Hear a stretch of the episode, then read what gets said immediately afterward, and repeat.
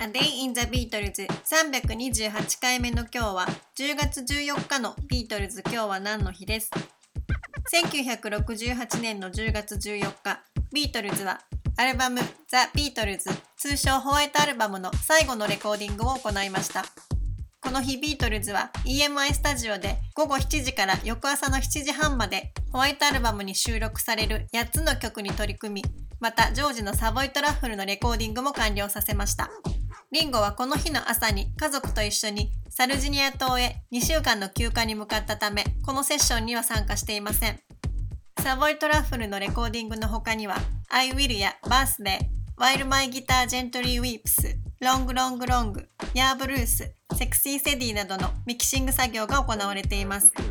また、8月にレコーディングされ、 Anthology 3のリリースまで日の目を見ることのなかったジョンの What's the New Mary Jane のステレオミックスの作業も行われています。この楽曲は、この時にはホワイトアルバムに収録されることが検討されていたようですが、結局、何日か後に収録曲のリストからは外されてしまいました。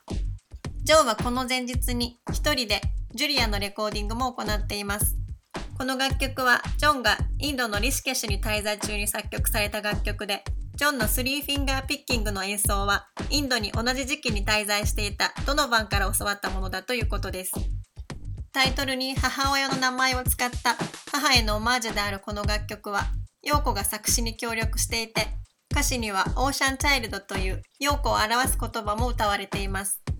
この曲でジョンはアコースティックギターで初めてソロレコーディングしていますが、コントロールルームにはポールがいて、ヘッドホンを通じて2人はやり取りをしながらセッションを進めたということです。この日、レコーディングをすべて終えたビートルズの10枚目のオリジナルアルバム、ザ・ビートルズは、1968年の11月22日にリリースされ、アメリカ、イギリスのチャートで1位を獲得しています。A Day in the Beatles 328回目おしまいです。